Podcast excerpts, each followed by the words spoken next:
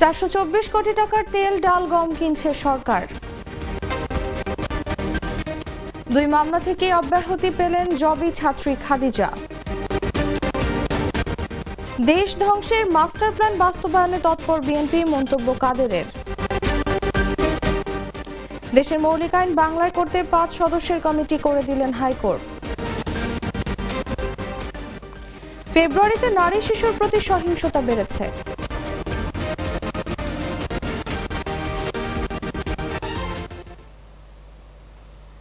শুনছিলেন সংবাদ শিরোনাম। বিকেল চারটা নিউজে সবাইকে আমন্ত্রণ জানাচ্ছি। সাথে আছি আমি তাসলিমা তিথি।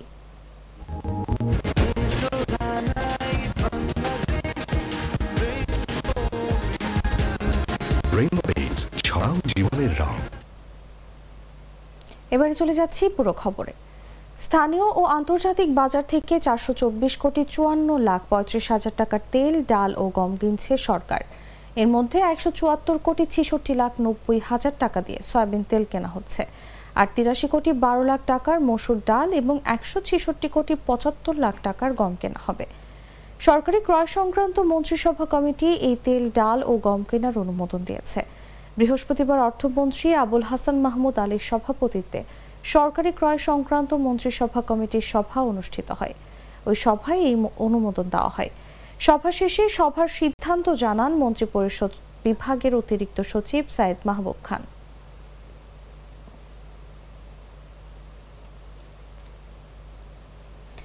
রাজধানী নিউ মার্কেট থানায় ডিজিটাল নিরাপত্তা আইনে দায়ের করা মামলায় জগন্নাথ বিশ্ববিদ্যালয়ের শিক্ষার্থী খাদ্দিজাতুল কোবরাকে অব্যাহতি দিয়েছেন আদালত। এ নিয়ে তার বিরুদ্ধে দায়ের করা দুই মামলা হতেই অব্যাহতি পেলেন খাদিজা। বৃহস্পতিবার এই মামলার অভিযোগ গঠন শুনানির জন্য দিন ধার্য ছিল। এদিন খাদিজার অব্যাহতি চেয়ে আবেদন করেন তার আইনজীবী। শুনানি শেষে অভিযোগ গঠন করার মতো উপাদান না থাকায় তাকে অব্যাহতি দেন ঢাকার সাইবার ট্রাইব্যুনালের বিচারক এ এম জুলফিকার হায়াত। একই সঙ্গে মামলার আরেক আসামি অবসরপ্রাপ্ত মেজর দেলোয়ার হোসেনের অংশটি পুনরায় তদন্তের নির্দেশ দেন। এর আগে আঠাশ জানুয়ারি কলাবাগান থানার ডিজিটাল নিরাপত্তা আইনের মামলার অভিযোগ গঠন শুনানির জন্য দিন ধার্য ছিল।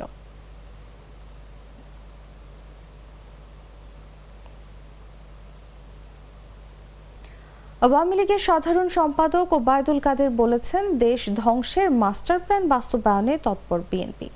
সূচনা লগ্ন থেকেই বিএনপির অত্যাচার নির্যাতনের স্টিম রোলার চালিয়ে দেশের জনগণের গণতান্ত্রিক অধিকারের পথ রুদ্ধ করে রাজনীতি করে আসছে। সুতরাং বিএনপি মহাসচিব মির্জা ফখরুল ইসলাম আলমগীরের মুখে গণতন্ত্র ও সুশাসনের কথা বেমানান। বিএনপি মহাসচিব মির্জা ফখরুল ইসলাম আলমগীরের বিবৃতির নিন্দা ও প্রতিবাদ জানিয়ে এ মন্তব্য করেন ওবায়দুল কাদের।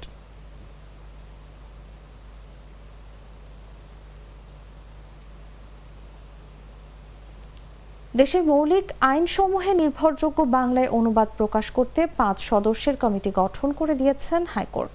আগামী আগস্টের মধ্যে প্রতিবেদন দাখিলের নির্দেশ দিয়েছেন আদালত। এ সংক্রান্ত বিষয়ে দায়ের করা রিটের পরিপ্রেক্ষিতে হাইকোর্টের একটি দ্বৈত বেঞ্চ এ আদেশ দেন।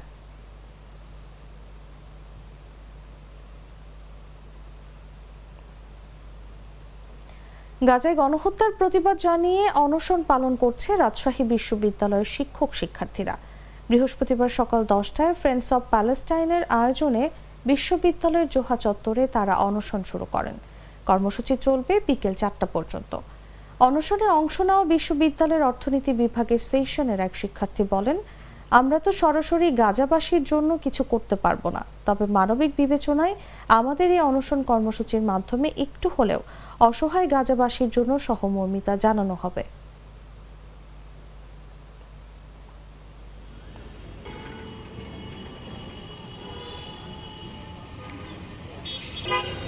একটা ন্যাক্কারজনক ঘটনা ঘটিয়ে চলেছে। বিশ্ব মোড়লদের মদত মদতে জায়নবাদী ইসরায়েল যে জিনিসটা সেটা ঘটিয়ে যাচ্ছে। চরম মানবতা বিরোধী এবং নির্মমতা যে চালিয়ে যাচ্ছে, সেটা একটা চূড়ান্ত পর্যায়ে। গাজাবাসী আজকে সব দিক দিয়ে, সব দিক দিয়ে তারা একটা উন্মুক্ত কারাগারে তারা বসবাস করছে। তাদের মানবাধিকার তো নাই, মৌলিক কোনো অধিকার তারা থেকে বঞ্চিত। নির্বিচারে কীভাবে মানুষ হত্যা করা হচ্ছে, নারী, শিশু এবং সাধারণ মানুষকে হত্যা করা হচ্ছে, এটি আসলে মানে ধিক্কার জানায় আর কি এবং এটি অবিলম্বে এটা বন্ধ হওয়া উচিত। পাশাপাশি গাজায় সকল ধরনের খাদ্য সামগ্রী থেকে শুরু করে জরুরি যে পরিষেবা সব কিছু বন্ধ করে দিছে পানি ইলেকট্রিসিটি ওষুধ, এতে তীব্র মানব, মানবিক সংকটের তৈরি হচ্ছে। সেখানে শিশুরা না খেয়ে মরছে। চাবি বাহ সুন্দর তো। এটা প্রোটেক্টর মেটাল ডোর খুবই মজবুত। বেডরুমে কি দরজা লাগিয়েছো দেখি? এটা প্রোটেক্টর উডেন ডোর পুরোটাই সানপ্রুফ আর ওটা? প্রোটেক্টর ফ্লাশ ডোর ঘুনে ধরে আর কিচেনে প্রোটেক্টর গ্লাস ডোর সবই তো দেখছি প্রোটেক্টেড ডোর আমার মতোই আধুনিক ও মজবুত। পঁচিশ বছরের ওয়ারেন্টিযুক্ত দীর্ঘস্থায়ী দরজা। প্রোটেক্টর আধুনিক ও মজবুত দরজা। ব্রাহ্মণবাড়িয়ায় তিন শতাধিক শিশু কিশোর নিয়ে তিন দিন ব্যাপী আর্ট ক্যাম্প শুরু হয়েছে। বৃহস্পতিবার সকালে স্থানীয় মলাই মিয়া সরকারি প্রাথমিক বিদ্যালয় মাঠে ক্যাম্পের উদ্বোধন করেন স্থানীয় সরকার বিভাগের উপপরিচালক রুহুল আমিন। ক্যাম্পের আয়োজক ব্রাহ্মণবাড়িয়ার শীর্ষ ন্যাটমের প্রতিষ্ঠাতা সাধারণ সম্পাদক নিয়াজ মোহাম্মদ খান বিটু জানান নভেম্বরের মতো প্রকৃতির কাছে শিশুদের জন্য এই ক্যাম্পের আয়োজন করা হয়েছে।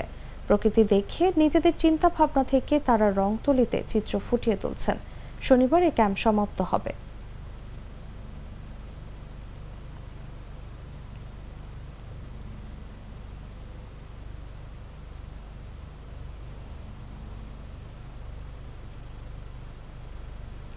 চলতি বছরের ফেব্রুয়ারি মাসে নারী ও শিশুর প্রতি সহিংসতার দুইশো একানব্বইটি ঘটনা ঘটেছে।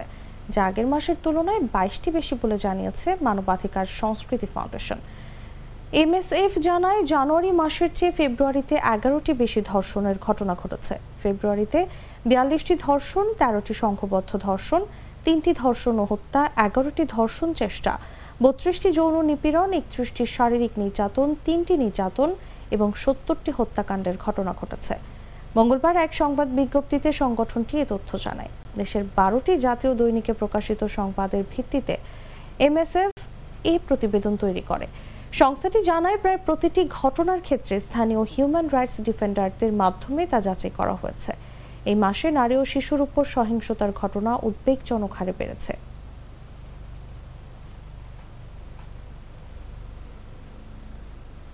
জানাব আন্তর্জাতিক সংবাদ।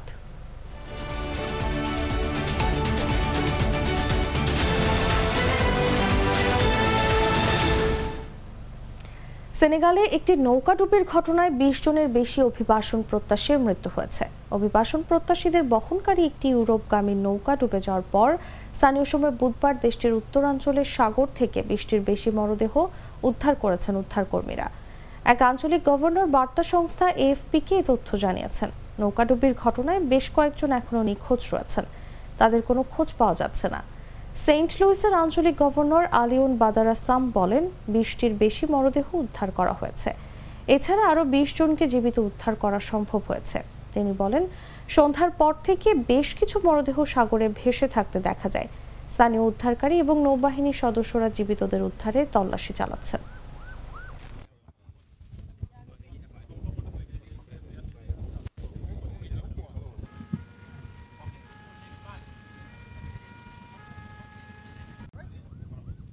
Ci Joal lañ jógee depuis mercredi ñu ngi ci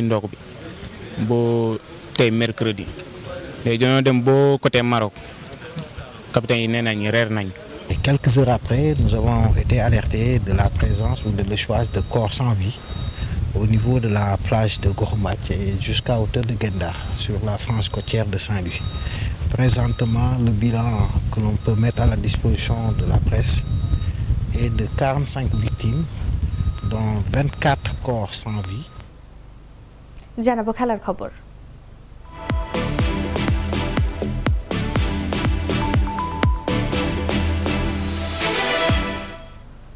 নৈশ ক্লাবে এক নারীকে ধর্ষণের দায়ে ব্রাজিলিয়ান তারকা ফুটবলার দানি আলভেজকে সাড়ে চার বছরের কারাদণ্ড এবং দেড় লাখ ইউরো জরিমানার শাস্তি দেয় বার্সেলোনার একটি আদালত এ কারণে বার্সেলোনা ক্লাবের কিংবদন্তি তালিকা থেকে আলভেজের নাম মুছে ফেলেছিল ক্লাব কর্তৃপক্ষ।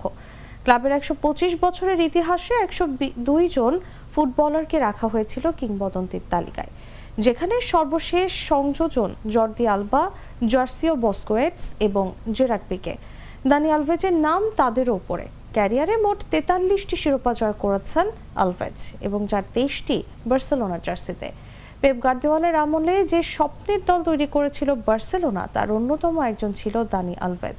যে কারণে তিনি বার্সার কিংবদন্তি তালিকায় ঠাঁই পেয়ে যান।